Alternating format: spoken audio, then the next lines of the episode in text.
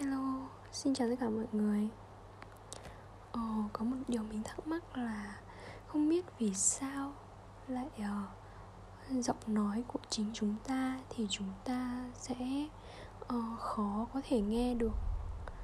Uh, Trừ khi thì trừ khi chúng ta ghi âm và chúng ta nghe lại Thì các bạn có cảm giác là lúc đó nó sẽ rất là khác không?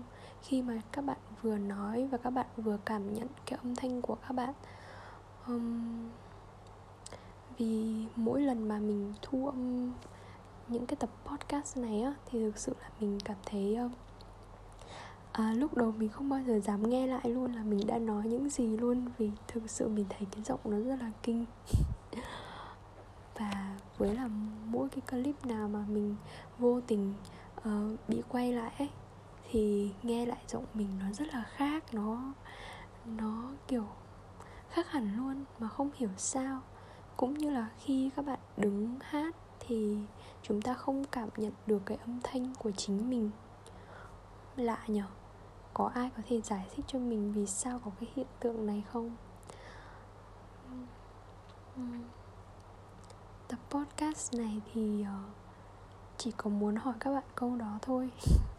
Vậy nha. Bye bye các bạn.